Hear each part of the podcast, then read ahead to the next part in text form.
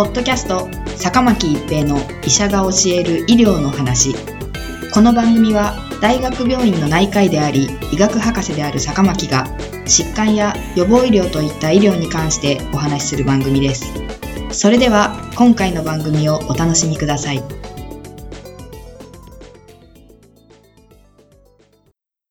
皆さんこんにちは、坂巻一平です。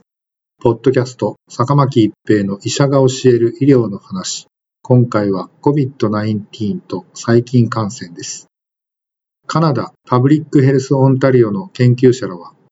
新型コロナウイルス感染症 COVID-19 患者の細菌重複感染、または二次感染の有病率を調査するために研究を行い、医療機関の受診時に重複感染を起こしている患者の割合は少ないものの、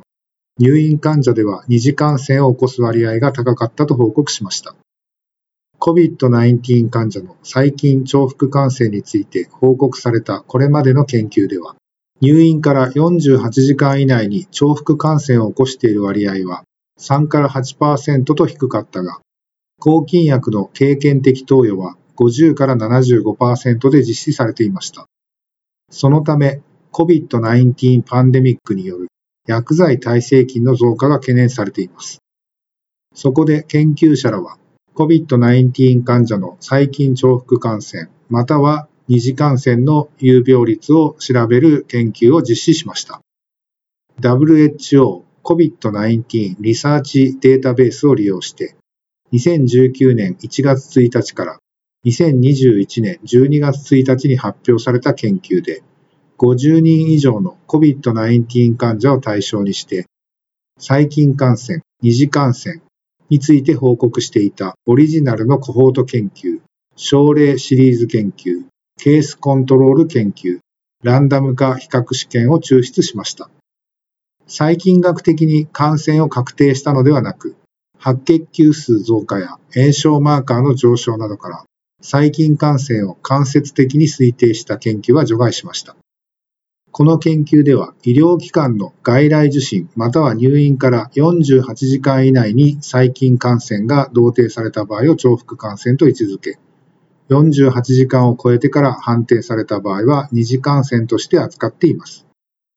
主要評価項目は新型コロナウイルス SARS コロナウイルス2感染陽性が確定している COVID-19 発症者の細菌重複感染と二次感染の有病率に設定しました。検索で見つかった6036件の文献のうち、148件の研究を分析対象にしました。発表された期間は2019年12月から2021年5月まででした。すべてが観察研究で、120件、81%は後ろ向きコホート研究でした。69件はヨーロッパ、40件は北南米、15件は西太平洋、13件は地中海東岸、8件は東南アジア、2件はアフリカで行われており、1件は複数の地域で行われていました。また112件は世界銀行の分類による。高所得国で、35件は低から中所得国で行われていました。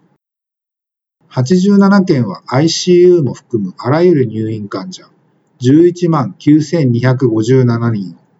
55件は ICU 入院患者、1万5417人のみを対象としており、6件は入院患者と外来患者の両方、22万8302人を対象としていました。148件の研究全体では、36万2976人が細菌感染に関する評価を受けていました。年齢と性別を報告していたのは127件で、年齢の中央値は62歳、女性の割合の中央値は35%でした。2件は新生児または小児患者を登録していました。抗菌薬の使用について記述していたのは86件で、中央値75%の患者が抗菌薬を投与されていました。細菌感染の評価方法は113件76%が培養で、19件13%は培養と尿中抗原検査を併用していました。14件9%はそれらに加えて拡散検査も行っていました。また2件1%は拡散増幅検査のみを用いていました。最近重複感染または二次感染、あるいは両方について報告していたのは138件93%で、延べ35万5579人が評価されていました。それらのデータを解析したところ、最近重複感染の有病率は5.3%、最近の二次感染の有病率は18.4%でした。